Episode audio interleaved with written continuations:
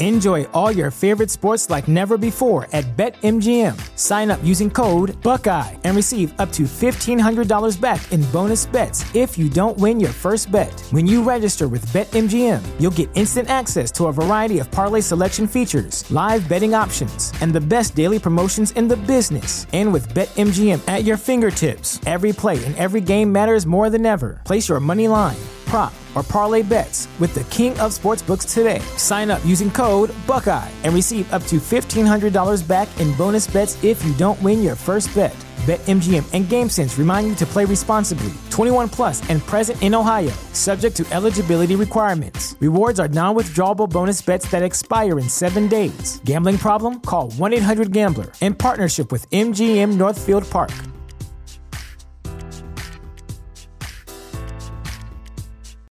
Save big on brunch for mom, all in the Kroger app. Get 16 ounce packs of flavorful Angus 90% lean ground sirloin for $4.99 each with a digital coupon. Then buy two get two free on 12 packs of delicious Coca Cola, Pepsi, or 7UP, all with your card. Shop these deals at your local Kroger today or tap the screen now to download the Kroger app to save big today. Kroger, fresh for everyone. Prices and product availability subject to change. Restrictions apply. See site for details. TheChairShot.com. Always use your head.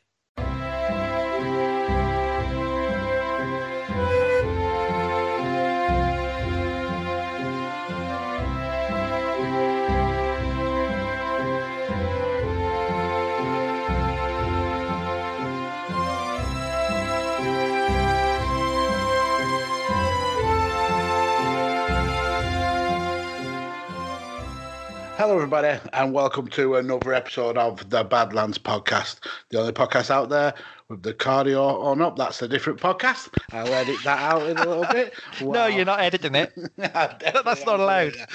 The only podcast out there that is 100% chiseled and is first take. I am Max, and with me, as always, my podcast wife, Mr. Paul Tolley. Paul, how are you, sir? I'm delighted having you. You cock up already, less than a minute in. How about you? Don't give me more editing to do. I've got to get this edited and out before Khabib uh, kicks the shit out of Justin Gaethje later on today. Yeah, I'm really good. Uh, I'm happy to have a weekend recording with uh, one of our favourites. Happy to have an early UFC event. Uh, yeah, I might get to bed at a normal time this weekend. Lucky you. Yep. So uh, this week's guest, one of our our old brainbuster be- brethren, uh, one of the best people on wrestling Twitter, one of the best people in Twitter in general, is uh, he's also been revived from the dead, which is uh, fun in in in like the run up to Halloween. It's a former podcaster, big pause on a pup, JPQ. Pup, how are you? I'm doing good, man. Happy to be here. Happy to be back. Um, stopping by out of retirement to say hi. Uh, this is a lot of fun. I'm excited to come on Badlands. And I think this is the first time me and Tully have gotten together. It is shockingly, correctly. yeah. Isn't it? Yeah. We, we, we, we were on the same charity stream at the same, uh, Yes. um, but um, obviously not on the not on an episode together. So this is the first time, shockingly. That's right. This is this is record breaking. Yeah. Yeah. Way to undersell it, Max. Jeez. you, I, I've, I've recorded that many episodes of Badlands. I, it's hard to remember who Paul actually turned up for. I'm sure he was invited. It's not like I hadn't invited him. He just probably just welched on me. Uh, Yeah. So go on. How is life? Uh, it's good, man. It's busy. the It's hectic. bubble. Yeah, we're building. You know, we're trying to get everything ready for the second baby number two in a couple weeks here, and so um, with regards to all that, it's all going great, right? As as smooth as it can go, um, albeit chaotic from time to time. Uh, so yeah, I've had no complaints. You know, it's been a lot of fun. Had a little R and R for the last four months, and I'm excited to come back to a little fall tour, get a little tune up in, and um, you know, talk about what we love so much, which is professional wrestling. Yeah, can't wait for the start of uh, season two of uh, No Particular Angle. Right, fall tour's coming, baby. Yes. He's doing a John Cena who pretends to retire, but he, he'll never ever go away. In the world of Joshi, you retire four or five times. Yeah, that is true. You'll soon do your WWE run, and then by the time you hit thirty, you'll be you'll be one of the the uh, Joshi. I would assume mums they call them. Yeah. Wow. So, uh, as you alluded to earlier, you've actually been on this show before, just not with uh, with good Mr. Tollier. So we can't add your picks of uh, the greatest wrestlers to our Mount Rushmore. So we like to have a uh, a fun little topic for for the returning guests, and we decided to to come up with uh, because we're all foodies on this recording. Well, two of us are foodies, and one of us just sees food as fuel uh, and likes to eat uh, things that you shouldn't normally eat unless you want to literally poison yourself. Um, but yeah, we An thought we- experimentalist. you, you are definitely that. You are. You're definitely uh, uh, the the. Uh, you, you you're definitely like the uh, Heston Blumenthal of the podcast. I am. I'm on the forefront of creativity. Yeah, fusion, They'll look back at my food revelations on this podcast in years to come. and they'll they'll look back on your kidneys and think, Jesus Christ, how is this man still alive? Why is he not on dialysis? Well, all, all the food innovators were, were unhealthy. Look at um, Keith Floyd. Yeah. It, it's only because he got pissed whilst cooking. Yeah. He'd, he'd bring a bottle of wine for cooking and two bottles of wine for, for knocking back. be, be, still the best food um, TV ever made, though. What, Keith Floyd? Do you Yeah. think? Yeah, I'd, I'd say. They still show it now. Yeah, be, because they just run out of stuff to repeat. The best food is obviously can't cook, won't cook with Ainsley. Really? Come on, you can't say that's not was not a fun show. That's where they, they have the bag of mystery ingredients. Yeah, where you can spend like a father. Yeah, that was fun. It wouldn't work these days, would it? You couldn't you couldn't buy fuck all with, with fibre. yeah, I have bought a stick of butter. we come up with a, a different topic for you and one that kind of appeals to all our our uh, fandoms. Well, apart from Paul, who is definitely not a food. He he doesn't see food as fun, which is uh, I absolutely cannot understand. Yeah, he, he's literally said food is not fun. I don't even know how to respond to that. Like, what's not fun about food? Let's start there. It's not. It's not. It, it's the definition of fun that, that, that I, I have trouble with. Like, it's not fun. It's not like if I wanted to entertain myself, I wouldn't eat. What would you cook? You know, I'd watch. I'd play. I'd, yeah, maybe, but probably not. I'd play a video game. You know, watch some wrestling. Obviously, that, Have you that played a video game about that's cooking? fun. Um, I can't. What have like cooking mama? oh yeah, I remember that. Mm-hmm. Yeah. That burger shop one where you're selling burgers and you have to like, yeah, it's like a roller coaster tycoon but with hamburgers. Yeah, there was theme park, wasn't there? You could uh, set up your Rip off with the price of burgers. Yep. Yeah, Yeah. oversalt your chips, so uh, So they, they went win and a bought bought a drink. drinks as well. Yeah. That's right. So you can retire early. yeah. well, you've, you proved me wrong. Food food can be fun. To, to be fair though, you you prove yourself wrong with your own example when you said I, I don't find the chicken Kiev fun, and then you you later relented and said, yeah, they are actually quite fun. Ah, chicken Kiev is fun though, isn't it? chicken Kievs and uh, and fried eggs, anything that kind of explodes. That explosions are fun. Good time. Yeah. Yeah.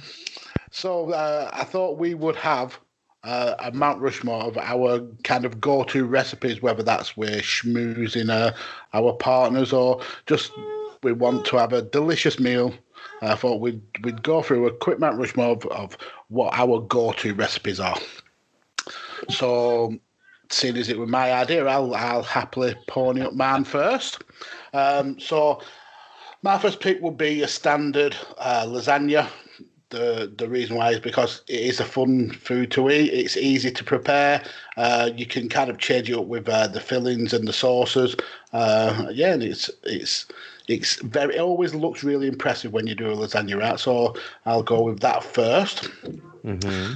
Then uh, a British classic and one I'm sure Paul will uh, will love. It's a, a full English breakfast. Oh yes. Two different types of sausages. I always go with uh, Cumberland and Lincolnshire. Uh, black pudding, free range eggs, sautéed mushrooms, uh, maple bacon, uh, wholemeal toast, and, and a big splodge of baked beans. Beautiful. So, Two, uh, two types of sausage. I've not gone for that myself. yeah. Oh yeah, yeah. It's just we are obsessed in this house about Cumberland sausages. They are so delicious, and yeah, you've got to add a little bit of Lincolnshire for that for that that change up. No, I like it. I approve. Uh, so then, uh, choice would be ribeye steak, which I would have. I'd have cooked blue, so literally just show it a pan, not even really put it on. Uh, again, I'd have sautéed mushrooms with that, sweet potato fries, uh, and then a, a little green salad made with uh, rocket, watercress, and baby spinach. Nice. I'll never be, be able to hear the term blue steak again without just breaking into a big smile thinking about Jericho and MJF. that the sing off ruined it for me. I, I enjoyed the, the the the dinner debonair, but I just didn't enjoy the sing off. Really? No. Oh, I loved it. I mean, it's horses for courses. It's Yeah. it was Yeah. entertaining. Uh, and then last pick is a, a recipe that I've kind of stole from the wife, and it's a egg and chicken curry. Oh, nice. So you make up your your curry sauce. You have, you saute off like peppers, onions uh, in a mixture of kind of spa, uh, Indian spices. Uh, you then add tomatoes and garlic, blend it till it's smooth, and then you uh, you scramble some eggs and you slowly like bring the eggs to heat up with the with the sauce, and it kind of it it, it turns into basically a, a spicy uh, scrambled egg, but it, it takes a lot of the the heat from the chilies away, so it ends up being quite sweet. Yeah, it's uh, really really delicious. Nice. Sounds nice. Yeah. Can't say I've, I've ever had a, an egg in a curry. Really, like hard boiled eggs, like cut into into chunks and put in curry. But yeah, the missus is egg uh, scrambled egg curries. It's sublime, absolutely sublime. Oh, nice. Sounds good. But would you like to do yours? Yeah. So one, I like I like a lot of that. I've never actually been um I've never been one to try an English breakfast yet. Uh, I did have a question about it though. Oh, I know- I know what it is. missing out, is. sir. Yeah, I'm I'm I'm well aware of what it is. Um, my question to you too would be, do you do the beans homemade or are you doing it out of a can? I've Yeah, if I done, can. I've done both ways, but Mhm. a can is easier. And it's certainly. Do you do it in the Heinz blue can? Is that what? It's like a baked bean. Is that what we're looking at? Yeah. Uh, uh, we don't have Heinz in in the Kirby household. We're a Branston's Beans family. Well, I'm just talking to a fellow Welshman, right? And and there's there is a in Swansea there is a literal museum dedicated to Heinz baked beans. Is there? There is. I need to go check that out. Mhm, It's like a dude's house. We're obviously a Heinz family. Just, just I'll, a I'll find the link and I'll send it in. It's on block's Google house. Maps. It's on Google Maps. Wow. I, I'm sure we've got a pot noodle museum as well. I didn't under, didn't realize Wales was kind of like a hotbed of of culinary art. Then That's right. Oh, yeah. That's right. Yeah, it's the place to be. history. wow. But um, but yeah, if I'm man, if I'm thinking about some favorites here, I think the first one for me is tis the season for it, but a nice butternut squash soup. Oh Uh, yes. Yeah, it's huge. You know, got the aromatics in there. Uh, I like to use a little apple cider vinegar and molasses to finish, um, just to kind of bring that sweet and sour in uh, to the profile, and then some cheap heat with some pepper flakes and and things of the like. So, um, big fan of that during when it starts getting cold outside. Throw some sausage in there. Uh, just grab some ling sausage and take the casing off, brown it up, and throw it right in at the end uh, to finish it off, and then a good olive oil uh, when you're serving. And it's a winner every time. Um, huge fan of that. I'll also take, and I'd be remiss if I didn't bring it up on Badlands, um, but I do a fine, fine Brussels sprout. And it's all about Veto. Veto. There's No, no- no, over veto. Over veto. That's right. You got the veto's vetoed. Um, but again, the trick there is is bacon fat, Throwing them just away. sear and brown, prior to redu- a reduction, and then any type of stock that you like. Um, I'll tell you that seafood stock plays uh, very very well um, with with the bitterness of of your Brussels sprouts, and so reducing that in a little bit of stock, any which I'll tell you, I prefer uh, seafood for a little bit of a different um, texture or for a different type of profile. Uh, is is a big winner as well. Throw in some shallots, throw in some bacon bits, like uh, bacon that's been chopped up, and again, you got yourself you know a nice side there that can marry with a bunch of different proteins. So um, we're good. Nice. How, how does the, the seafood stock taste on its own? Uh, it's Yeah. good. It's a little. It, there's a slight briny kind of taste to it, but uh, overall, uh, it's pretty mild. You know, it's nothing. At least the ones that I buy anyway aren't like fish heads and things like that. You know, it tends to be a little bit more on the uh, shellfish side. Sounds nice. Yeah. Sounds absolutely horrific. A waste of good seafood stock and bacon. Wait, wait, when you when you said you'd be remiss to mention it on Badlands, I did worry you were going to have a dog pie. Um, I don't know what that is. From Peppa. From Peppa. Oh, geez, those. Yeah, you threw a Peppa the Pig reference at me, which is funny because we were watching that this morning. Funny enough, it's like my set. They, that's one in the states. That's one from like 5 a.m. until 9:30 a.m. Um, Monday through Saturday. It's crazy. Yeah, but you're Peppa Pig in the states. Oh yeah, Wow, Yeah. Just I would not expect that. Just my yeah, it's something else. You guys in your rain boots and you're stomping in puddles and everything that they do.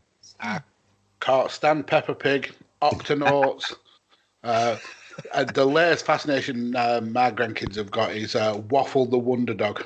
Oh, that's horrendous. I hate it. I, I hate hate, it with all. Yeah, I hate him. I, I hope that dog gets run over. It's that bad.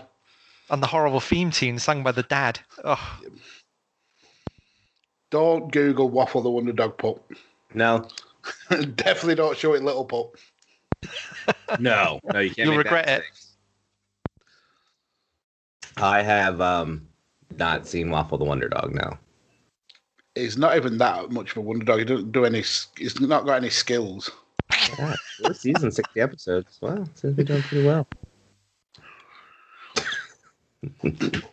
Wow, this this has already gone off on way too many tangents. So round your Mount Rushmore off, pup.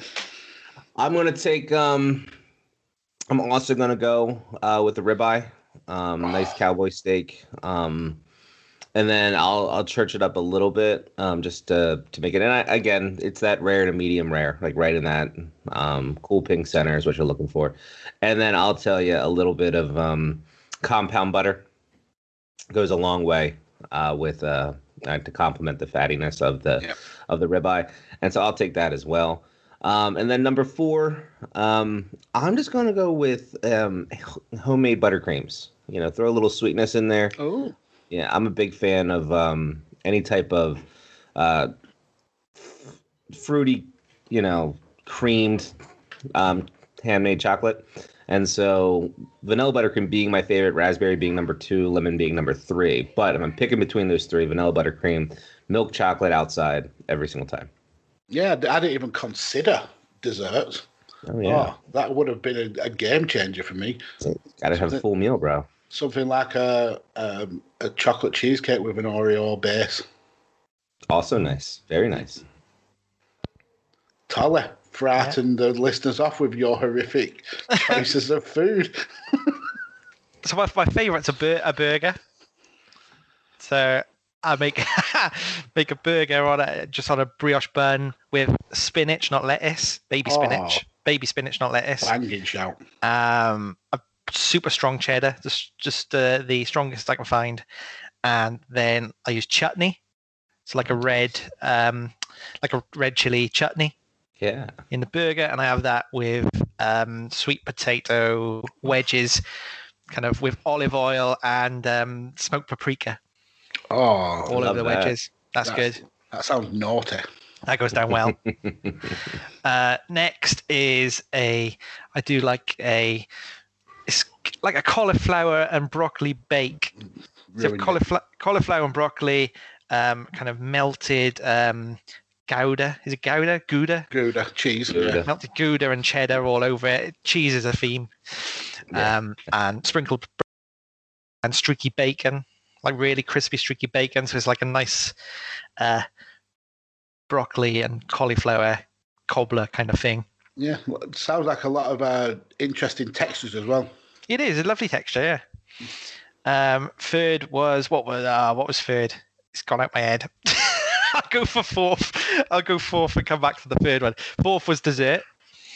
So dessert, I just like to smash up some malted milks because I buy, you know, in supermarkets you can get four packs of biscuits Right. where you get like the malted milks, the bourbons, Oh, yeah, yeah. custard creams, and the nice biscuits. Yeah. Um, I don't like malted milks, but so I do a smash them up, In stick them in, stick yeah, stick them in. I hate these. stick them in a ramekin, put Greek yogurt on top of it, and then um, some strawberries on top of that, and it makes a lovely like really. It's it's it's kind of like a cheesecake, I guess, but it's not. But it's a very cheap and easy to make cheesecake. It, it sounds quite similar to overnight oats. Yeah, I guess it is really. Except you eat it straight away. yeah, instant, instant oats. what was my third one? What what was my third one? I- Oh, um, bangers. So bang, bangers and mash, but it's cauliflower mash, Oh, Okay. It's cauliflower I'll, again. cheesy cauliflower mash, and No. so, so I mix the cauliflower with butter beans, mash it all up with uh, cheddar again, parmesan, and then a nice uh, onion gravy over the top of all of it. Oh, you had me with bangers and mash, and then you said cauliflower. No, horrific. Yeah, you know, you know, you know how I feel about carbs. No, no, No. carbs before marbs. Yep, no, or ever. Okay. I can't believe a chip butter leaves you leaves you like crippled. Oh, it does me it does me hella damage. I'm telling you. But they, they, those picks weren't as horrific as I was expecting, Tully. So well done there. Thank you very much. Yeah, I'm interested like in getting this. approval from my dad. you done good, son. You done I'm proud of you. I've been waiting 175 Badlander episodes to hear that. It's never going to happen again. It's, it's a once in a lifetime that I'm proud of, Tully. I'll sleep well tonight. That's right. So, guys, uh, the topic that that we uh, the main topic that we're going to discuss is wrestling's best heel turns. Um, I don't even know who actually nominated this topic, but as soon as it, it came up, I thought, yeah, that's a that's a great topic to have, and it's not one we've really covered before. Uh, so, Pup, what would you nominate for your first uh, of wrestling's best heel turns? Sure. Yeah, I'm gonna kind of go all over the world a little bit. Um, and before I, I jump into probably my strongest suit, my strongest argument, uh, I'll start in. Um, I forget if this was in the the states or if this was in Canada, but it was March 24th, 1997, uh, and Bret Hart condemns America. Uh, Bret Hart was, you know, as much of of your classic technical champion that you could potentially have. He did everything the right way. He worked everybody the right way. He he came up through the ranks in the tag team division. He then transitioned into Intercontinental Championship fame, and then he found himself in the World Heavyweight uh, WWF World Title picture. And through all of this, he started to see the morals of Canada um, stay in line with his values, and he saw the damnation of America in the 90s as the Attitude Era began to roll in, and he made a decision right then and there that he was going to err on the side of truth, valor, right, uh, va- uh, values, family values, decency, and condemn the entire country of America for their cesspool of of thinking, of of acting, and and made us all feel very very bad about ourselves. Um, and this effectively turned him heel. Um, in which then we got a Del Wicks Patriot or Del Wilkes Patriot character coming in to uh, to a cheap pop from American fans for a little while. Um, and for me, as a big Bret Hart fan, it was damning that this Canadian came out of nowhere and started trashing all over my hometown. So uh, for me, Bret Hart condemning America back in '97 was is on my Mount Rushmore for uh, biggest heel turns of all time. Yeah, it's a great one, and, and it, it's kind of unique that it was only it, it was only a heel turn against one country, and the rest of the world it was actually the was biggest cool. face turn. It's, a, it's a great It truth. Yeah, brilliant pick. Uh, I've, I've, I seem to be saying it a lot, a lot over the last few weeks, but 1997 Bret Hart is just the greatest things in wrestling. Certainly one of my favorites. People and, should never forget that guy. No, and that that heel turn and that whole dynamic, the where he was where he was the most loved face in Canada and the most hated heel in America was mm-hmm. unbelievable. So good.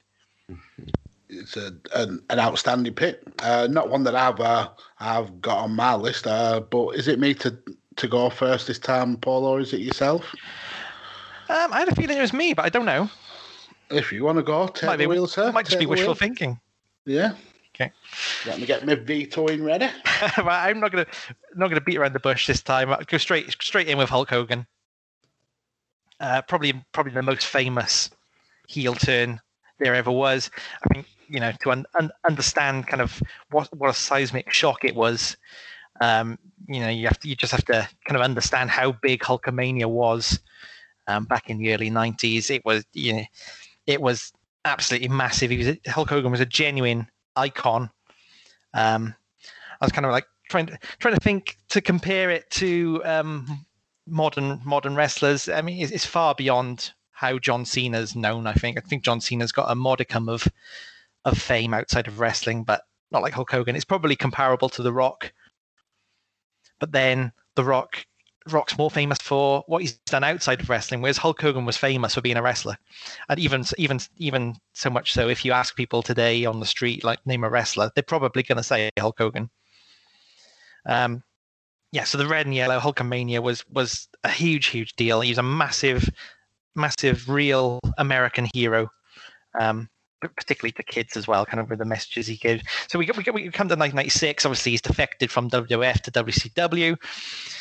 Um, he's had his first title run with WCW that um, I think was the second longest in, or it might be the, the, the longest in WCW yeah, history. Actually, the longest. Yeah, um, but he's still he's still Hulk Hogan. He's still Hulk Hogan. We we recognize he's even kind of rehashing the the old feuds, the the um the, the Randy Savage feud. He's he's rehashing the Andre the Giant feud, but with Paul White instead. He's and very. It brought in Earthquake as well, didn't it? As brought in Earthquake as well, yeah. yeah. Yeah, so um, very recognizably Hulk Hogan loses his title, goes off TV for a little bit. We get the the outsiders, Kevin Nash and Scott Hall, coming to WCW, um, and we build up their invasion up until uh, until they take on uh, a WCW kind of defense team of Sting, Luger, and Savage at Bash in the Beach 1996. This day Hogan's been off TV for a while, and uh, as that match is going down, Hogan appears and comes to the ring. Again, you've got no, you've got no doubt that Hogan's being Hogan. Hogan's going to come be the hero, and he's going to save WCW the way he saved WF so many times in the past. And he doesn't, and he comes out and he he lays a leg drop across Randy Savage, and and Hogan betrayed everyone, betrayed all his fans who are now his young fans who are now teenagers or, or young adults. Um, he he he, uh, he uh, betrayed us all. He betrayed Mean Gene. Mean Gene was disgusted in him, and obviously he uh, got the the best thing, the best reaction you can get as a heel to be uh, showered with litter in the in the ring, and uh, he proclaimed he he wasn't this hero anymore. He'd sold out. Uh, he'd been promised Hollywood. He'd been promised money. He'd been promised title shots, and he was more interested in that than being a hero to the fans anymore. Um, so it was a it was a painful one as a Hulkamaniac. Um, but as we know, the kind of the landscape of wrestling shifted with that heel turn, mm-hmm. and the NWO was born, and the rest was history. Yeah, it's a it's a solid pick. I can't veto it because of as much as I don't like Hogan, um, it was a it was such a massive transformation for the world of wrestling that yeah, it, it would be it would be so remiss of me to to take that off. I'm, I'm, I'm impressing you today, aren't I? I can feel it. You're in the good books. yeah, I don't know how that doesn't make the list. I mean, you talk about um, pivots in the industry. I mean, we I, I think Darren, you and I on uh, why we watch talked about the impact of of All In the first time and and how it really pivoted the the landscape of the the wrestling industry um, into a different direction. Um, I will say the same about Hulk Hogan joining the w, NWO, right? Like yeah. that was a pivot. That was because if you remember, uh, for as much as Hulk, the fanfare behind Hulkamania and all that type of stuff, by the time he got to WCW and everything they were doing there in '94, it wasn't the greatest Hulk Hogan version that we saw, right? And, and so not that only was, that, the WCW fans didn't uh, accept him as as the way the WWF fans was because he was always seen as a WWF guy. Correct. Yeah. So, so, he really needed that new, fresh coat of paint, and with the outsiders coming in and everything with that, and the Bash at the Beach build, and who's going to be the third man, and then there is no third man, and then Hulk come.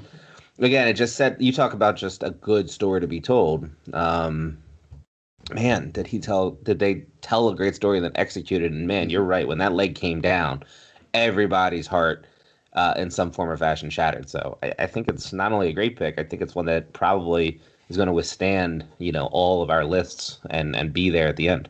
Absolutely, and I, I think it, it it can't be overstated how much Bobby Heenan's commentary added to the turn. The fact that he was the one kind of uh, uh, premonitioning the, the, the turn from Hogan, and everybody was shooting him down. Tony Schiavone was like uh, basically calling him out for it, and and he, it turned out to be true. Uh, yeah, was, everyone played their part amazing.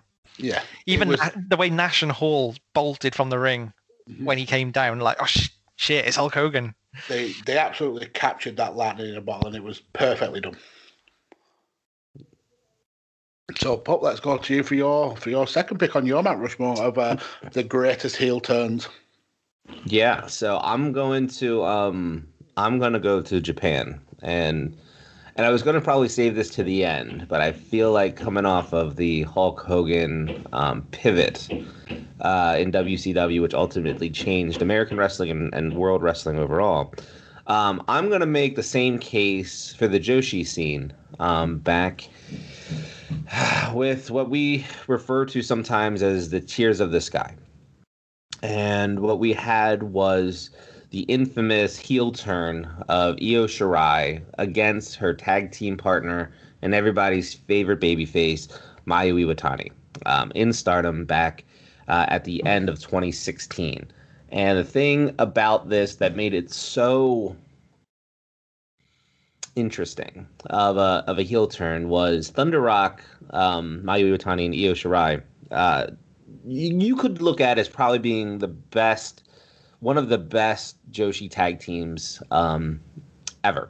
Right, Crush Gal is obviously number one. Jumping Bomb or Jumping Bomb Angels are up there, but you know, you look at like modern day wrestling, right? This this generation of Joshi, and where Io Shirai is the one that transcended that, and Mayu Iwatani is the one that's taken the ball and currently um, at the top of the heap.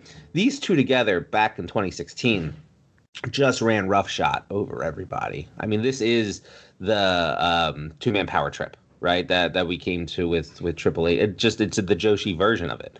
And so these two together, and they were faces, right? Everybody loved them. They were just everything about these two is just white meat or white meat baby face, just you know, you root for him. There's an affableness to him. You have this blue chipper in Io Shirai who can just do anything and everything, and she's three-time, you know, Japanese wrestler of the year and all this type of stuff and all these accolades. Then you have Mayu who's coming up through the ranks, high-speed champion, um, just that lovable Lutz that we all love so much. She's got this quirky kind of affableness to her where you know she does she she trips over herself she says silly things in promos she's a little aloof when you're talking and it just brings this sense of of warmth when you watch her as a as a fan. And so these two together were just super dynamic, right? And excellent wrestlers in the ring, uh, complemented each other really, really well. So when the infamous day came that we had, uh, man, Yoko Bito and Kairi Hojo, um, otherwise known as Kairi Sane, uh, across from them in a tag team match, which I believe was for the uh, tag in, in the tag league finals back in 2016. Um, when these two came to head, we had an interesting dynamic because Yoko Bito won the five star Grand Prix, which is the G1 equivalent um, in New Japan Pro Wrestling. She was going to go for the red belt that Io Shirai currently held. Uh, there was a friction there between those two, and Kairi is one of the daughters of Stardom with Io and, and Mayu. Um, those three together are considered the daughters of Stardom, and so there's a lot of history with those two or with uh, those three going back and forth. And so to have these four in the ring and the match that they put on was absolutely incredible. But towards the back quarter of this match, we had one of those infamous spots in which um, you know, Mayu's holding Kairi and Io's about to throw a punch, right? And of course, she goes to throw the punch and Kairi ducks and she's just about to clock Mayu in the face, but she pulls back. And everybody goes, oh, for that half a second. And then all of a sudden that smirk comes on Io's face and bam, she she cuts back and she wallops her right in the face and drops her to the ground. And then ultimately ends up leaving, only to then come back um, when Mayu loses the match for her team, after the promos done by the tag league champions, after the trophy celebration, and gets in and begins to spit vitriol at Mayu Iwatani, who's broken down, beaten up in the corner of the ring, and doesn't even finish her promo before she just starts stomping her out in the corner, completely changing the dynamic in stardom from, you know, Io champion, you know, greatest generational talent of all time to Dark Io, right? And Mayu, who you already loved because she was your kid sister, right? And now you're ready to go to war for her, right? And it's that type of emotional investment that we got as fans. And we saw it kind of slowly building. You kind of saw the rifts and the cracks and Thunder Rock, but they but they always came together. Right. And they always knew why they were together. And they always knew what they were destined to do together in stardom and then you put them in there against Yoko Bito and this, and this was an opportunity for Io to really, you know, get her last laugh on Mayu, so to speak, and she did. And the way it was executed, and this is remember, this is coming off of a, a trios, um, or uh, excuse me, a, a, trilogy for the red belt between Mayu and uh, and and Io through the entire course of, of 2016, right? So there's a history on the single side between these two, as well as them being a tag team, as well as the the eventual heel turn at the end of the year. Um, actually, I should I should I should rephrase. So two matches on the single side, plus then their blow off match was um, uh, year end, um, Io versus Mayu three, and it just again from a storytelling element, it executed from an emotional impact, it it executed from a transitional into a new era of stardom. It executed, and so on those three levels, it has to fall in my um, Mount Rushmore. Wow. There's not many times on this show where me and Paul are just sat slack jawed just listening to to the guest tell a tale. But yeah, that was a great pick. Um, as someone who doesn't know a lot about Io uh, outside her kind of NXT run, uh, obviously I know how good of a wrestler she is, and yeah, it, that was such a cool kind of backstory to to to get. Uh, yeah, great pick. Thank you. Yeah, brilliant pick. I'd, similar. I, am I'm, I'm not aware of of that at all. So I, I love being I love sitting here and being educated on uh, on, uh, on on on parts of the history I don't know. That was that was awesome. Yeah, I appreciate it, and I'll uh, I'll send you guys the link to the match because it's a really good tag team match if you're into tag team wrestling. Yes, yeah, please. Yeah. So for for our second pick and my first pick on on our Mount Rushmore, the greatest heels, I'm uh, Pup said in his uh, in the run up to his first pick that he's going to travel the world. My picks are not. My picks are literally within the same decade, all to do with the same company. Uh, but I'm going to go with um, thinking back to the late 80s, early 90s. Hogan was was the guy. He was everything about American style of wrestling. He was uh, the massive big fan favorite. But outside WWF, there there was a company called AWA, uh, the American uh, Wrestling Association. I think it might have been Alliance, but it was a, they were they were kind of like the the one of the other big hitter companies, and they had a kind of an American-based hero as well called uh, Sergeant Slaughter. He was a uh, a former Marine, which we've we've uh, later found out that that was kind of not true, and it's actually stolen valor. But his uh, his whole shtick was that he was a he was a Marine and he fought for for the the pride of America. Now he'd already had a, a, a short run in WWE or WWF at that time. Uh, in in the the mid '80s, and he actually sent Vince McMahon uh, a letter uh, proclaiming his his kind of love for the business of wrestling, and he was invited in by Vince McMahon to uh, to have a second run in the the WWF. Uh, but Vince was actually looking for a heel to go up against the the, the white meat babyface of, of Hogan and, and the Ultimate Warrior, who, who was uh, making huge moves at that time. So he wanted uh, Sarge to come in uh, and turn his back on the United States. Now, uh, Sarge has said he found found this kind of a change of character really, really uncomfortable because he wasn't just uh, playing a part. He is a huge American patriot. Uh, so he was brought in and uh, he started doing promos on uh, on Nikolai Volkov, who uh, who had been accepted by the American fans, and uh, Sarge wasn't happy with this, uh, accepting an, an agent of the enemy of Russia. So he started firing out these anti-American promos and he started to really kind of throw himself into the role of uh, of this this uh, evil um, former war hero. But then uh, a perfect storm hit the company and and the world in general. Uh, and you could say a, a perfect desert storm because uh, we had the Iraqi forces uh, invading Kuwait, which started a massive political crisis uh, that led to uh, the 1991 Gulf War. And back then, Vince was uh, uh, he had his finger a little bit more on the button than he seems to have now, and he uh, he quickly jumped on this storyline and he used it to further cement the fact that that Slaughter turned his back on on America. Uh, he had him uh, being a sympathizer for Iraq, uh, but not for the political ideologies of Saddam Hussein, but more for the fact that the Iraqi government was brutal and they took no prisoners, whereas uh, Slaughter thought that the, the US government had become soft and weak.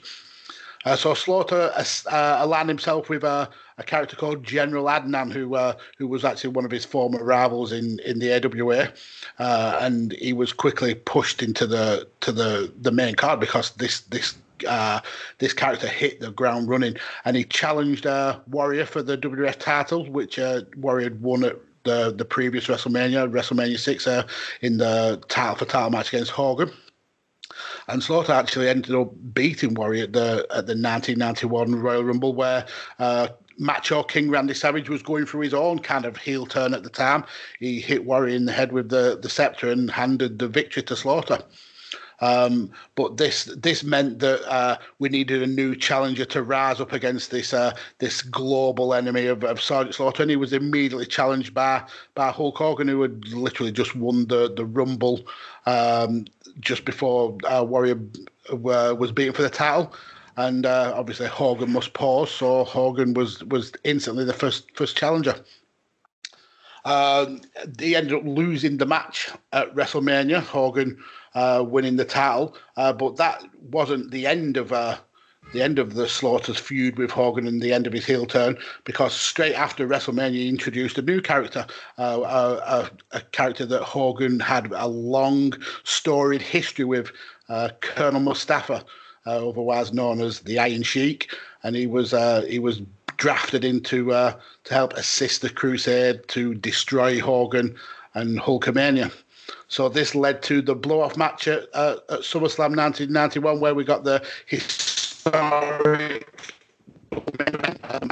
and the match made in hell. Uh, obviously, the match made in heaven was the was the fake wedding of uh, Miss Elizabeth and Macho Man Randy Savage, but uh, the match made in hell saw the tag team of Hogan and the Ultimate Warrior facing off against General Adnan, Colonel Mustafa, and Sergeant Slaughter in a three-on-two handicap match obviously, with this being a 1990s WWF, the heroes had to prevail and prevail they did, winning the match and vanquishing those uh, Iraqi sympathisers. So yeah, I've gone for my first pick, the uh, the heel turn of Sergeant Slaughter on America to uh, to support the Iraqis.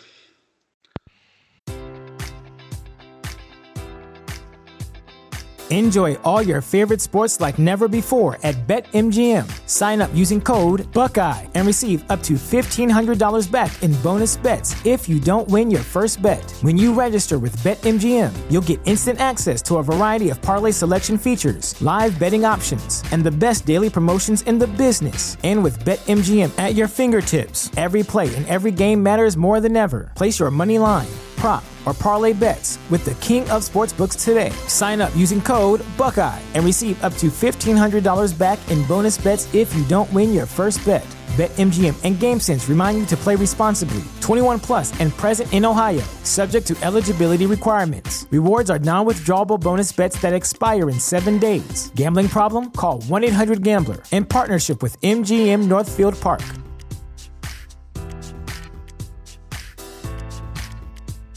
Sick of being upsold at gyms? My guy, you're currently a base member. For $90 more, I can upgrade you to our Shred membership. For 130 more, you'll be a Swole member. And for just $300 more, you'll reach Sweat Platinum. At Planet Fitness, you'll get energy without the upsell. Never pushy, always free fitness training and equipment for every workout. It's fitness that fits your budget. Join Planet Fitness for just $1 down and $10 a month. Cancel anytime. Deal ends Friday, May 10th. See Home Club for details. Yeah, Awesome that's a classic one. Yeah, Yeah. that's a really good one. It's another one that has to be there. If you, if you look at, at, at WWF or purely at America, then that one has to be there. it was the one that that first came into my mind when when we when we was given this topic i thought yeah that i was like a 10 11 year old then and it really it, even as a non-american it affected me this was like slaughter turning his back on on everything that a, a fan loves so it had to be on there Yeah, very Yeah. similar to the Bret Hart pick. Yeah. If you want to be a big heel, go for America. easy target yeah, the rest of the world on your back. Um, we, I would, I would agree that the Iraqi sympathizer, um, Sergeant Slaughter, is it's it's a great pick. Um, it, it's what I think I like so much about it is where now we can look at it and say, well, it was poor form, it was in bad taste, blah blah. blah you know what I mean? Because playing off the current. It, back then, they were able to execute those and find the line, right, and and play the line pretty pretty well, right? You fast forward close to 15 years when um, they had Muhammad Hussein in, right? And everything that was happening with that character, it didn't work as well, right? Remember they pushed that dude. He was like early 20s and they made him a champ, you know, and and they were playing up off the whole, you know, 9/11 stuff and all that type of stuff. And it just didn't hit the same way as it did back then and with the Gulf War and everything that was happening and then being able to bring in Colonel Mustafa and and and Colonel Adnan and General Adnan and, and everything with that was just um, it's just a, a good lesson of how professional wrestling knew how to play the balance um, and play it close to the to the line without going over the line too too much.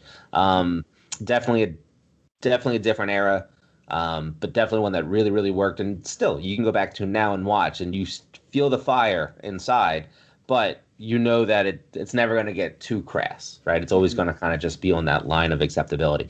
And so they, I found, I think part of what makes that so good is the balance that they were able to achieve with it. Yeah, perfectly said. Uh, I, I don't think it'd work as well in, in, in today's WWF because they don't know where to draw that line. They they're always trying to chase the the ratings or trying to uh, swerve fans for the sake of swerving. I don't think they would know where to to end it, and we've seen that with with storylines like you said, the Muhammad Hassan one if they hadn't have pushed that envelope too far, he could have been a, a multi-time world champion. But yeah, they just went overboard, and the fans rejected it, and and then the character died a, a very quick death. Yep. Yeah. Yeah. I like that one a lot. So, Pope, let's go to you for your third pick.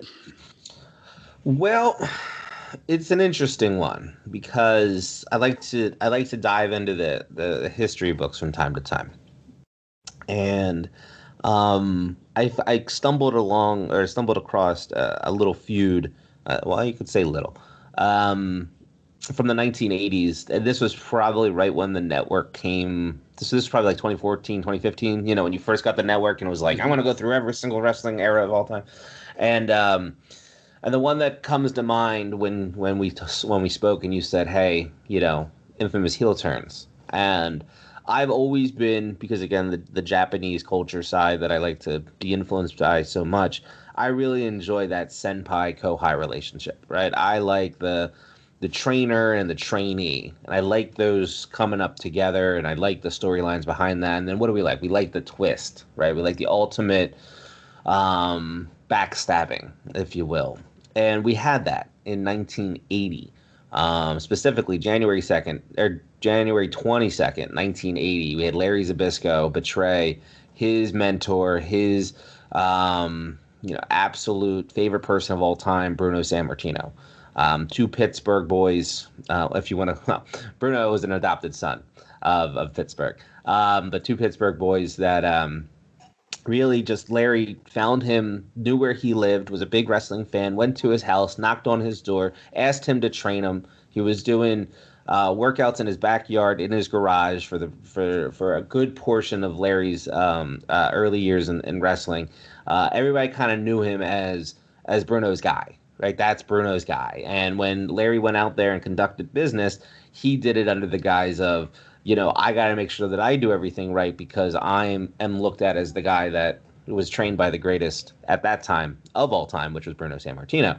And so when that fateful night came where Zbyszko wanted out of his shadow, uh, knew the wrestling royalty that Sammartino was, and they had this exhibition match, teacher versus student, and Sammartino um, figures out a way to out wrestle his younger opponent.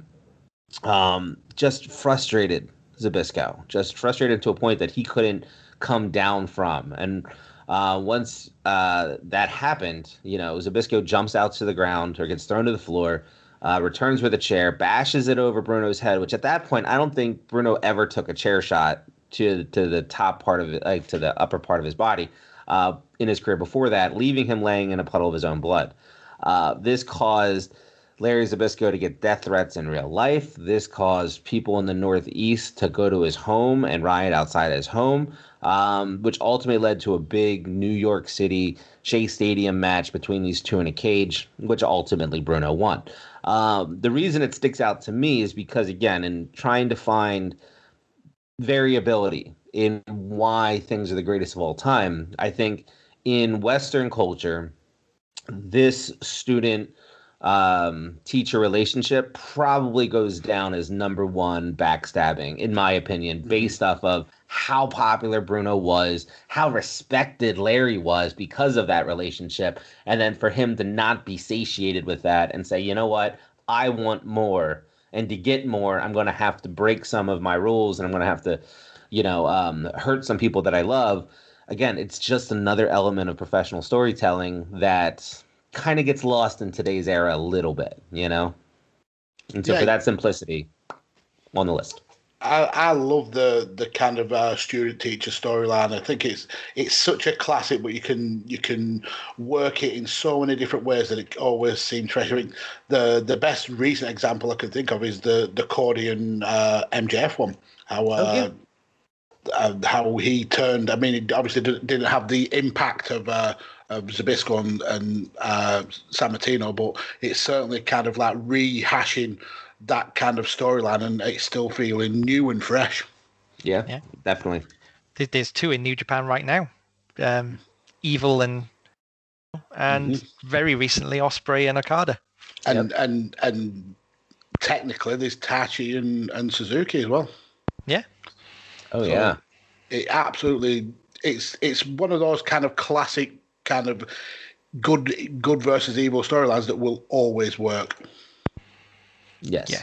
Uh, that's that, that's a great pick. I mean, it's if you want to go one one bigger than be- betraying Hogan, it's betraying uh, Sammartino, isn't it? From a popularity level, yeah. I mean, that yeah. guy definitely ranks up there for a very long time with WWE fans. Yeah. Great pick. So, Tully, will you survive a veto? Probably not. I so I've gone for um I, have just gone for, for, for my favorite um heel turn I ever witnessed, just because the the pure shock when it when it happened, and I because I've called it my favorite now, I know it's definitely going to get vetoed. Um, mine is Stephanie McMahon, and it's the, the the story of how the kind of the most innocent, virginal character in WWE be became corrupted by by a, a trio of on-screen weddings. each of which um, each of which were were a disaster, uh, and, and and went on to become kind of one of the most significant heel turns of, of, of the next decade, I'd say in in WWE. Um, happened kind of just just before kind of uh, widespread internet rumor started coming in and ru- ruining ruining everything basically.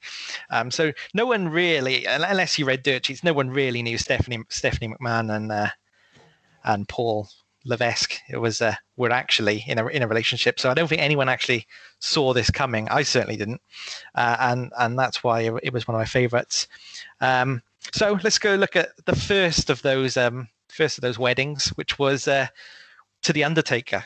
Um, Stephanie was first introduced to us as uh, via a stuffed bear, which um, the Undertaker produced and set fire to, bringing uh, Vince McMahon crying to his knees. What's going on? What does the bear mean? What's what's that all about? The bear, it turned out, was Stephanie McMahon's, and Undertaker would go on to abduct the young Stephanie, and um, and and basically force her to commit unholy union in the middle of the ring, strapped to a crucifix, uh, overseen by uh, Paul Bearer and the rest of the Ministry of Darkness. Thankfully, thankfully, Steve Austin came out um, to an almighty pop. One of my again one of my favorite pops of all time was when Steve Austin came out to break the uh, break up the dark wedding.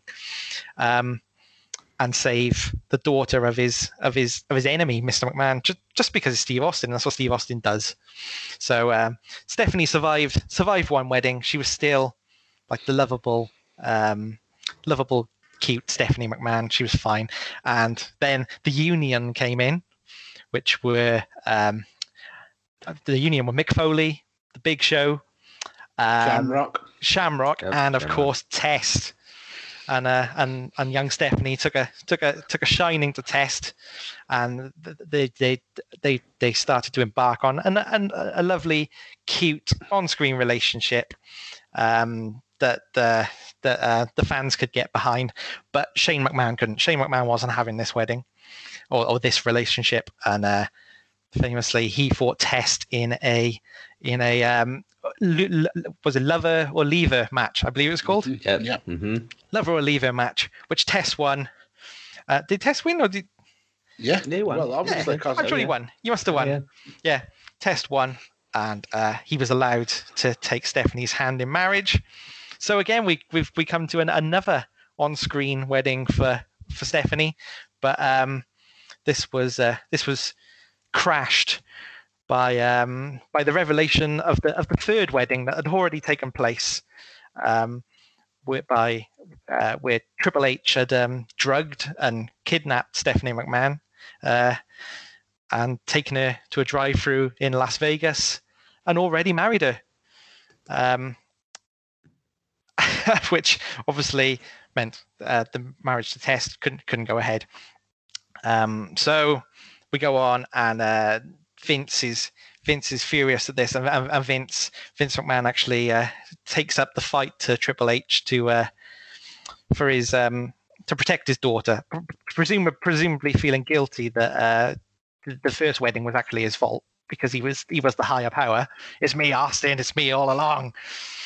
Um, so at Armageddon, uh, it was Vince McMahon versus Triple H um, uh, for the for the um, you know, for the pride of, of of Stephanie, and and Vince gave absolutely everything. Vince fought a terrific match. He would, wouldn't lie down. He wouldn't get beaten. He was busted open. He took some spectacular bumps. Um, and we we we come to the end of the match, and Vince, uh, unbelievably, he, ha- he has uh, he has Triple H down in the corner. Corner, he has him prone, and he has Triple H's famous sledgehammer, and he's about to he's about to take take uh, he's about to take a swipe at, at Triple H, but Stephanie begs and pleads for for Vince to let her do it. Let let me be the one to to hit him.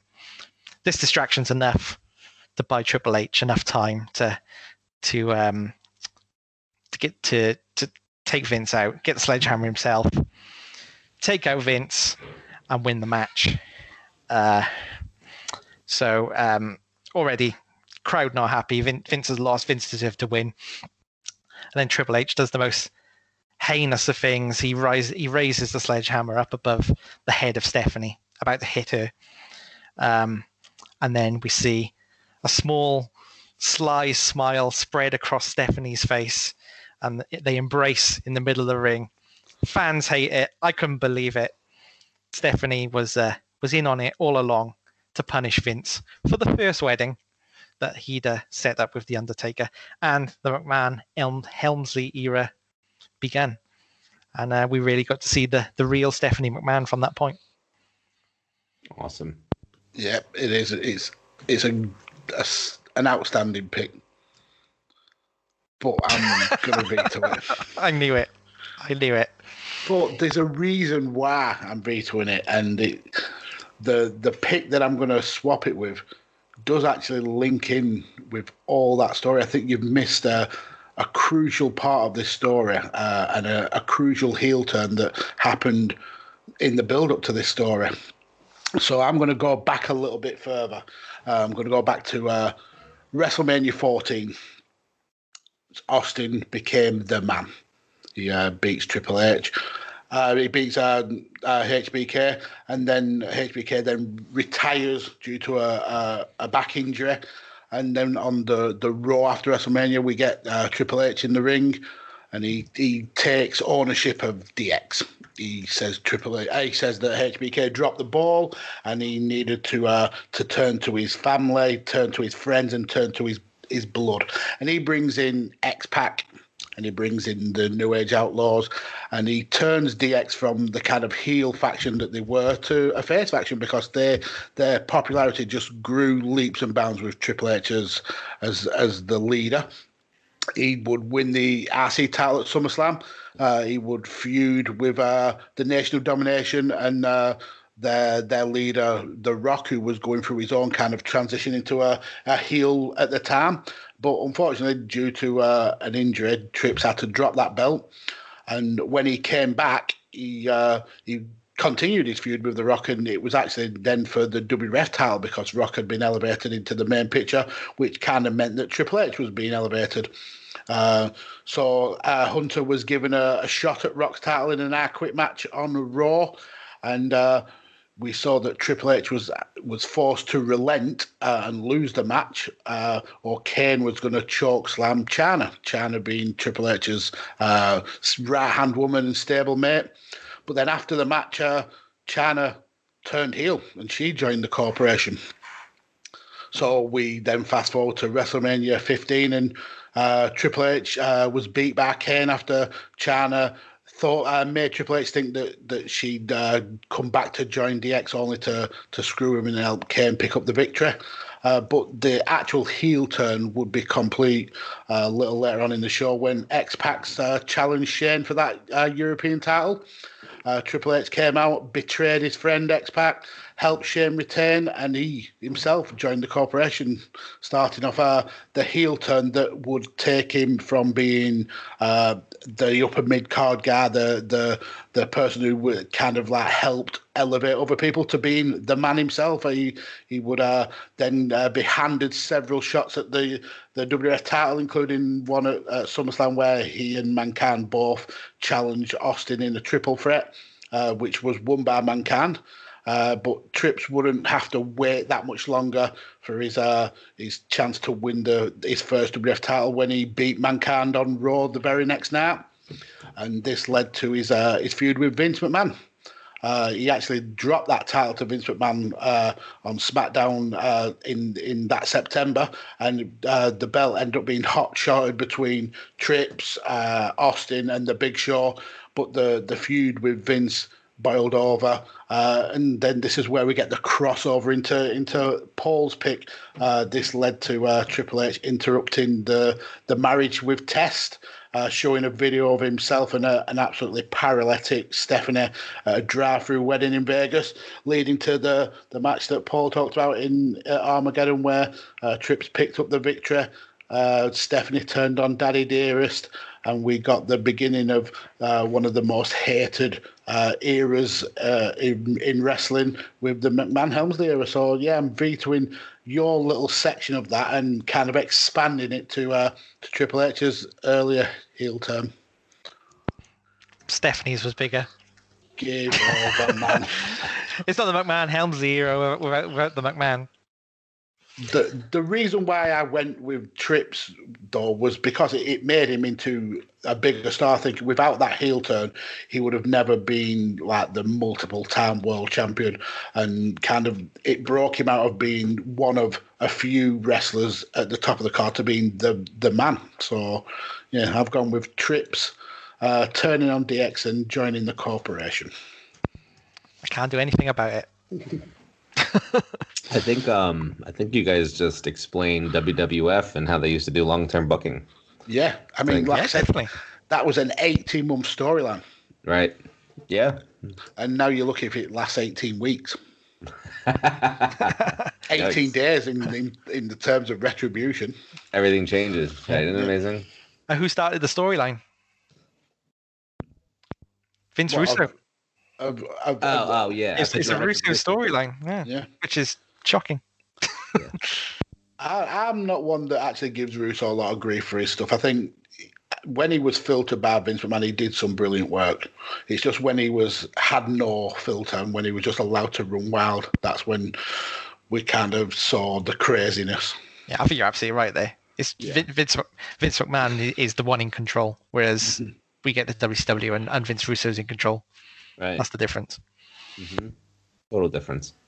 Yeah, but I love that pick. I love that whole thing. As, as both of you did a very, very fine job breaking down the memories and timelines of that entire 18 month stretch. It just brings back, again, that nostalgic feel. It's like, as you guys are talking, I'm just kind of sitting here with my eyes shut, kind of nodding along, smiling, because it's like you just remember each. Like that's, I mean, that's part of the reason. I know people like to go back and say, like, well, the Attitude Era wasn't that great. You go back and you watch the Attitude Eras and and in certain instances you're right.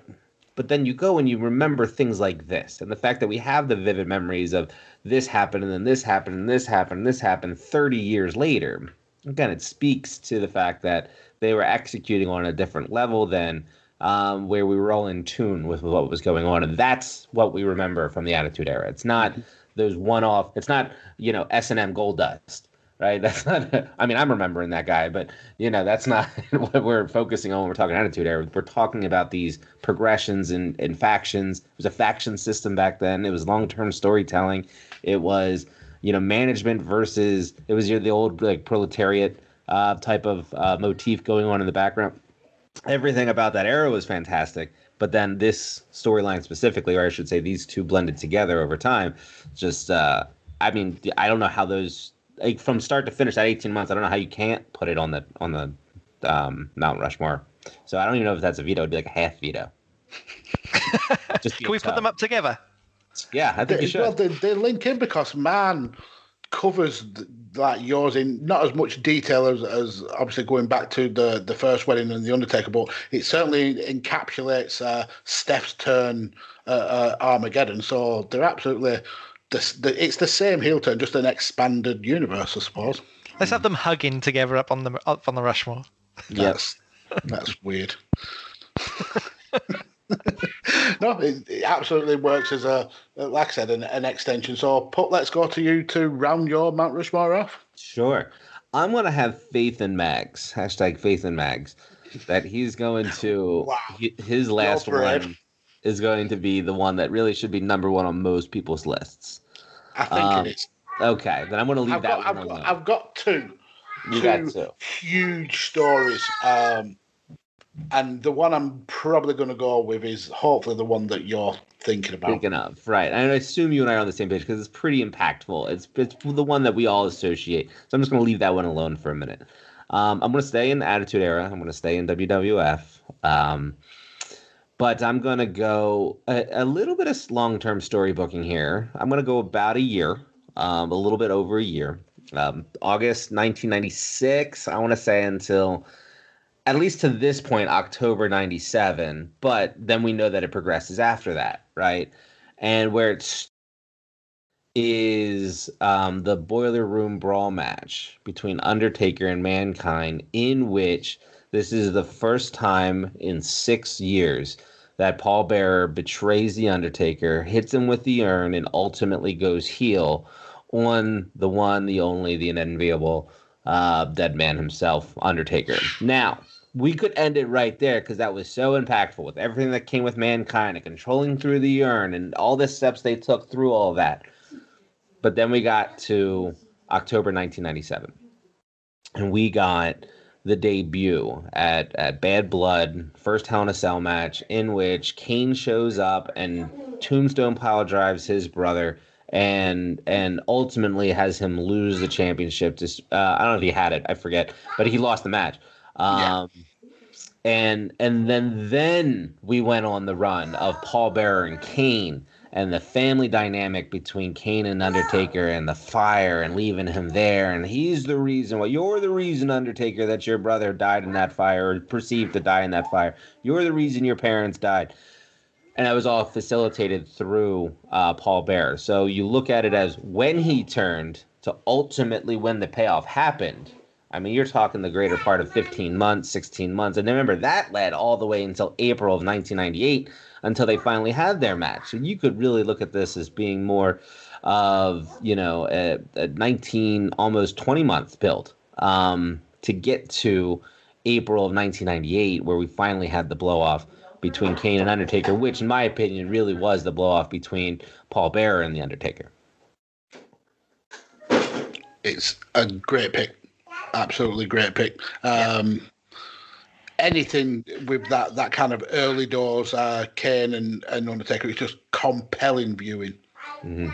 I, I love that whole kind of uh, burning down the funeral parlor and and uh, when Undertaker's uh, just about to, to lay waste to to to Bear and he's and he's saying your brother's alive, Kane's alive, and yeah, yeah oh, just yeah. the emotion. Yeah, great pick. I love it. Crushed it. Yeah, brilliant pick. So, like I said, I've got two picks, and um, both I, I think are two of the, the biggest heel turns. One uh, with recent events is kind of like 30 years on, maybe not as much of a heel turn as we actually thought it was at the time. Uh, so I'm not going to go with that one. That would have been uh, Shawn Michaels uh, and the the barbershop incident when he uh, sure. uh, threw uh, Marty Jannetty through through the, the window. Now, yeah, it was a heel turn at the time, but now with uh, Marty Jannetty admitting to killing people behind a bowling alley, I think that maybe this was actually Shawn Michaels turning face. In retrospect, he deserved it. Yeah, yeah exactly. um, but the one I'm I'm gonna have to go with, um, it's without a doubt the biggest storyline that the WWF had in the Attitude Era, possibly the biggest storyline that they've ever had, was uh, Austin versus McMahon. The uh, the anti-hero taking on the big evil corporation. Uh, this feud basically saved the WWF. Uh, not only in, in the war against uh, WCW, but in bringing fans back. Uh, and as WWF kind of did the unthinkable and brought in uh, uh, bought their rivals in the run up to um, to WrestleMania X7, they also did the unthinkable when they took the biggest face in the company's history and and turned him heel at the heart of his of his popularity. So in the build up to this uh, this Mania main event, uh, the promo work that uh, was put out by The Rock and Austin, it for me still stands up today as as the most engrossing promos that the WWF has ever put out. The uh, the Limp Bizkit My Way promo still makes makes the hairs on my arm stand up on end. The sit down interview with uh, the Rock and and and Austin and and Jr. where the Rock says, "I have to beat you." Uh, it's just it's just so ahead of its time, and it, and like I said, it's it still would would stand up today against any promo. Um, so going to the match, and uh, midway through it, we see Vince McMahon storming to the ring, and he actually is storming down to help Austin win the match. He hands him a, a chair, uh, the uh, which he pummels the Rock with, uh, and once uh, Austin pinned the Rock to win his fifth uh, WF title. We got the the handshake that shocked the wrestling world when when Austin shook hands with the devil and ended the the showcase of the Immortals. Uh, it was just a mind blowing incident when the the hero of wrestling for the last four years was was in the pocket of Vince McMahon. So Austin would uh, switch from being the kind of rebel, uh, anti-establishment uh, character to a whiny, kind of temperamental, almost cowardly heel. Uh, it was uh, he was obsessed with impressing Vince, hugging him, giving him gifts, uh, becoming jealous when he didn't have Vince's uh, undivided attention. And it was not long into this heel turn that uh, Austin actually found himself a, a kindred spirit in another uh, person who had not long turned heel. That was uh, Triple H when they had the, the two man power trip, who uh, who ran roughshod over the company, holding pretty much all the titles that WWF had to hold. This team didn't end up lasting that long because Triple H lost his uh, title to Kane at Judgment Day, uh, and then they both dropped the tag titles uh, the very next night on Raw. Uh, when um, in a match where Hunter actually tore his quads off the bone, uh, but was still able to to finish the match. Uh, this feud was actually meant to be booked into going into the summer, but obviously due to the the injury, they kind of did some rebooking, and Austin got mini feuds with Benoit, with Jericho, with uh, with Booker, and then we got the hilarious kind of spat with uh, Kurt Angle, where the two were vying for for Vince's affections. So we get to Austin's final storyline in this this heel run uh, when he was a part of the Alliance, uh, the faction of WCW and ECW wrestlers who wanted to to put an end to the the the monopoly of the WWF. Uh, Austin betrayed the WWF invasion, and he was actually picked to be the captain for the Alliance, heading into the the loser leaves uh, match at uh, Survivor Series where it, it, came down to The Rock versus Austin, and with uh, Austin close to winning, down runs Angle and hits Austin with the the title belt, uh, which meant that Angle had turned on the Alliance and he'd handed the the victory to the WWF. So the Raw after after Survivor Series, Vince said he was going to strip Austin of the, the WF title for his treachery, hand the belt to uh, to Kurt Angle, and that would have left Austin's uh, career with the WF in limbo because he obviously turned on the company. But then uh, we got um, the return of Ric Flair, who, who hadn't been with the company since he left in 1993 uh, after his uh, amazing run in, in 92, where he, he was the, the world champion and won the Royal Rumble. And he announced that he was actually the part owner of the WWF and that Austin was to be given his title back. It uh, meant that Austin was uh, instantly turned back to being a face, uh, ending this very short but uh, very eventful heel heel run for Austin. And whilst you could look back uh, at the annals of wrestling and think that this has not been the best booked heel run, uh, especially with the, the Triple H injury kind of putting uh, putting the brakes on what would have been a, a really good storyline and uh, going into the summer. I think it has to be mentioned just for the bravery of, of WWF to take the biggest face in wrestling at the heart of his, his popularity and and turn him uh, heel. I think that's just it. Just again shows how great of a wrestling man that, that Vince McMahon had at that time, and it also kind of rubber stamps how far he's dropped off if you if you if you compare it to wrestling of nowadays. So yeah, my last pick is going to be Steve Austin uh, turning heel. Nice. Yeah, that one is absolutely absolutely not the one I was thinking of. Wow. But absolutely on the list for sure. Stone Cold Steve Austin's, you know, just anti-establishment turned establishment character. It doesn't get any more impactful than that. So, which one were, was it that you were thinking of then? Corporate Rock.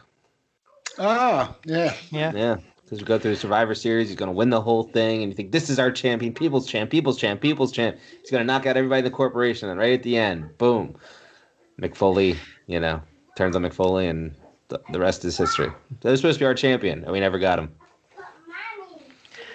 Yeah, oh, Paul, well, you're looking veto it. I am looking veto it. I'm gonna veto. Oh wow! I'm gonna veto. It's a good job Queen didn't show up for the show then because you, she would have blocked you. Yeah, that's right. She's still going to. I'm gonna veto because the moment itself was really shocking. Like the moment itself was brilliant. I don't.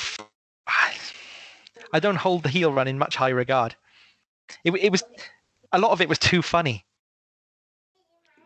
Um, Okay. and, and was played for laughs. It was good comedy shtick, that's for It was, sure. it was good. It was good comedy and it was entertaining. But was it was it a good heel run? I Mm. don't think so. So I'm going to go boring. And I know we had Ricky and Clive recently, and Ricky had my back in in on, on that episode. So I'm going to have his back, and I'm going to go back to our first pick of the episode. I I, I need Bret Hart 1997 on ours as well. And the reason I need reason I need I need to put that on is I think without without that heel turn, and I was I was actually thinking of a different moment when I was thinking of um, uh, putting Bret Hart on. I was thinking of the uh, moment he's just uh, so he's um when when 90, when uh, y- um he, he has the the steel cage match with um with Psycho Sid o- on on on Raw, and we've got it we've got it set up for WrestleMania that it's um it's going to be Hart versus Austin, and it's going to be Sid versus Undertaker, but this match will decide which one which one's for the world title, and uh and Austin comes down and you know he's been he's been a pain in Hart's side for best part of a year.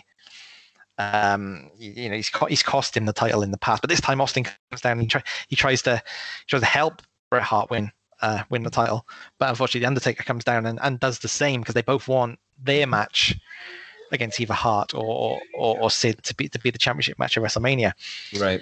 and and Undertaker gets the best of it, and I think this is where we see actually a lot of people say that the the the match at WrestleMania was where's Bret Hart turned heel. I don't think I think he turns heel here because after the match he shoves Vince McMahon over. You know Bret Hart is an absolute pure babyface at this point.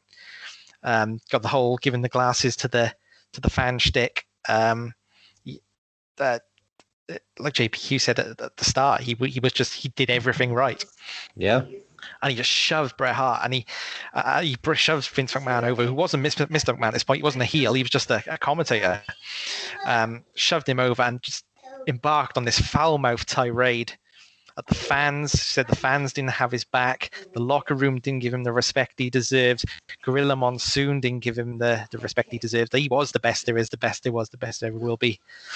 Um, uh, it's, it's not just a it's not just a catchphrase, and we see this arrogant side of Bret Hart um, finally come out because he doesn't like that Steve Austin. Steve Austin's the bad guy, but the fans are starting to starting to get behind him, um, which is you know as as JPQ said, this is the start of why he turned on the American fans because how can they possibly like this guy?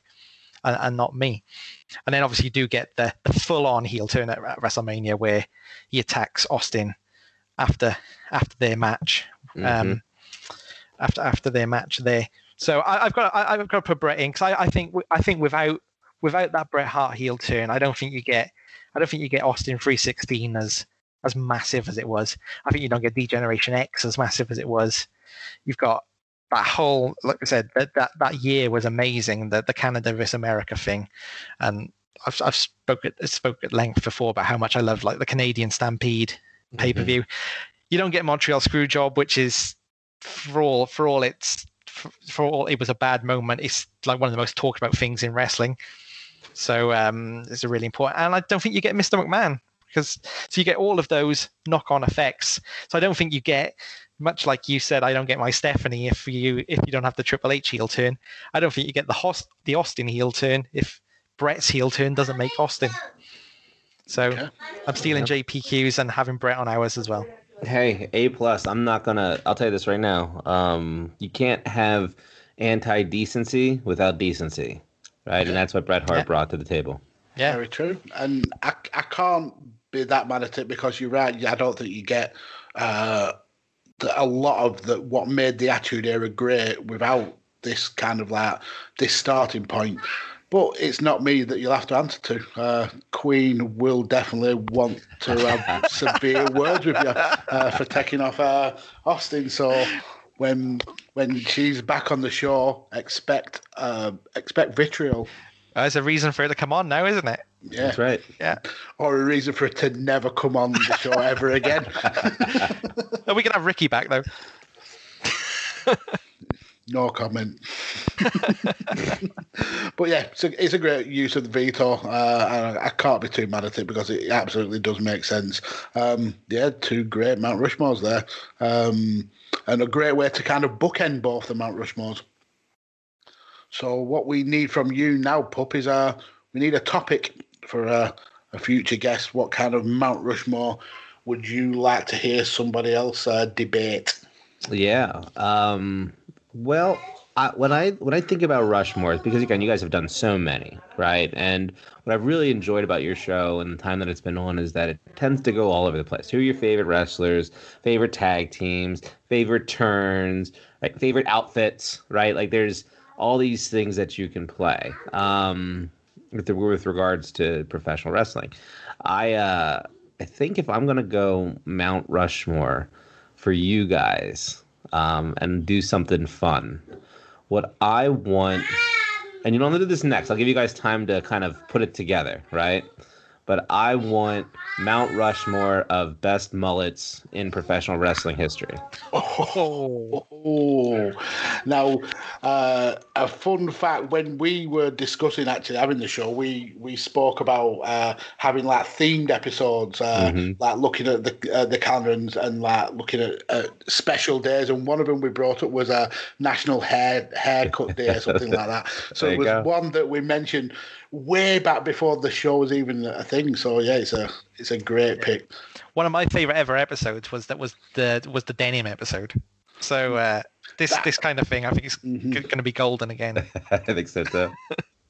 that was such a an interesting and I did not think that that would work in the slightest but it just it absolutely nailed it Yeah, So- I think this will be the same. This this Yeah. this will be fun. I mean if if we don't have brian pillman jr on there's something wrong Right? because dude's got a mullet Think about um, what's his name? Who am I thinking? Think about Hiroshi Tenzan. yeah ten Yes, times with the oh. go faster strap. That's right. really to add- that. to really add to it yeah I- I He's, like- he's always got a flock of Right. seagulls going on, isn't he? That's right. The old Pegasus kid too. At that old Chris Benoit one. Mhm. There's a bunch that you can pull from. Yeah Oh, or even when suzuki shaved his his hair Oh yeah, absolutely. You got classic he with just it. With left the mullet Morton just had the got it. bit He just had the mullet bit. He did. Curled it up too. it's a it's a, a great idea for a topic, and yeah, I'm sure we'll have a, a lot of fun uh, That'd be good. searching that one. Absolutely. So, Pup where can uh, where can people find you on wrestling social media, and, and where can they find the revamped season two of uh, No Particular Angle? Because I'm sure it'll be uh, be well in the works by the time this episode drops. Yeah, man. I'm uh, I'm excited for um NPA Fall Tour. Right. I uh, I don't have the time that I used to have to do weekly content. I took a nice little four month break to kind of reevaluate some things and get some things ready for the new baby. And the new baby's coming. Depending on when you hear this, the new baby's going to be here early December, right? December Oh. 8th. So because of all that, I'm not going to have a winter to where I can can jump on and do things. I'm going to do these tours from time to time, fall tour, spring tour, hopefully a winter tour, but we'll see. And um, so by the time this comes out, it's probably already dropped. So head over to um, any of your favorite podcasts, type in no particular angle, and you'll find a bevy of episodes, all dropped at once, Netflix style. Um, Wow. One season, one tour, nine to 10 episodes, nine to 10 hours, if I'm lucky, of content. Um, ranging from WWE to Stardom, hashtag Watch Stardom, uh, to New Japan Pro Wrestling, and all your favorite stars, right? Coming back. Warren's there. Foul Original is there. Maxie Baby's going to be there. Telly, you better be there too, pal. Um, Queen's going to be That, on. that'll be a skippable episode. I veto that episode. Oh, I You get really bitchy when you get vetoed. You know that. Oh, I'm, I'm proper salty. I am very salty. but we're gonna do that. Josh Robinson's gonna make an appearance to it, so I'm gonna get all my favorite friends back together um, to do some some content, uh, as well as some solo shows and things like that of the like. Um, topics, you know, ranging from everything and anything outside of recaps because I don't do recaps. Um, because I like to talk about the theory of professional wrestling. So that's happening. As far as social media, Twitter is the only one that I'm on. That's my bag, baby. At Big Paws on a Pup on Twitter. Um, and other than that, man, just hanging out, watching some Joshi. You know, I'm trying to crack puns and crack crack jokes. That's about it. It, it's great to hear you back, even even if it is for a a, a limited series. Uh, the wrestling content creation world has definitely missed you. I appreciate that, man. Thank you. And look at you guys yeah. crushing it on the chair shot side and Badlands pod. And Darren, you're doing all those crazy things. You got five nerds go over here with talk. You know, you two. You know, you guys don't give yourselves enough credit for the type of work that you put on the content creator side. Well, we we definitely appreciate that. Yeah. Yeah, that means a lot. Mm-hmm. Tolly, your your time to shine, sir.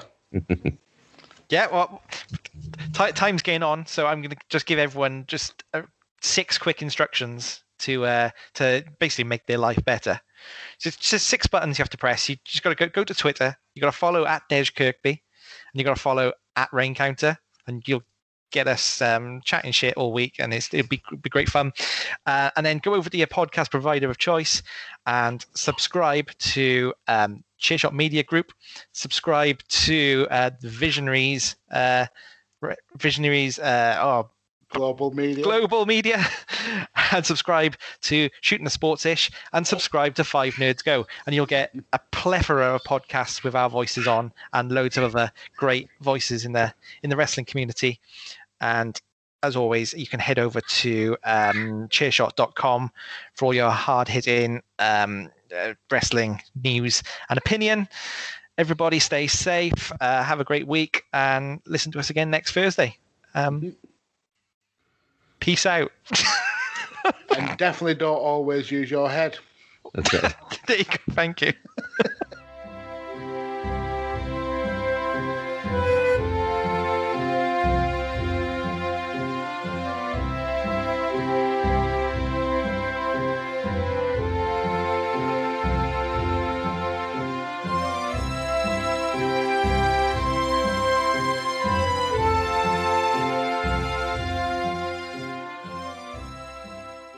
thechairshot.com. Always use your head. Enjoy all your favorite sports like never before at BetMGM. Sign up using code Buckeye and receive up to $1,500 back in bonus bets if you don't win your first bet. When you register with BetMGM, you'll get instant access to a variety of parlay selection features, live betting options, and the best daily promotions in the business. And with BetMGM at your fingertips, every play and every game matters more than ever. Place your money line prop, or parlay bets with the king of sportsbooks today. Sign up using code Buckeye and receive up to $1,500 back in bonus bets if you don't win your first bet. BetMGM and GameSense remind you to play responsibly. 21 plus and present in Ohio, subject to eligibility requirements. Rewards are non-withdrawable bonus bets that expire in seven days. Gambling problem? Call 1-800-GAMBLER. In partnership with MGM Northfield Park.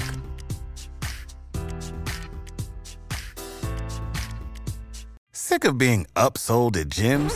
My guy, you're currently a base member. For $90 more, I can upgrade you to our Shred membership. For 130 more, you'll be a Swole member. And for just $300 more, you'll reach Sweat Platinum.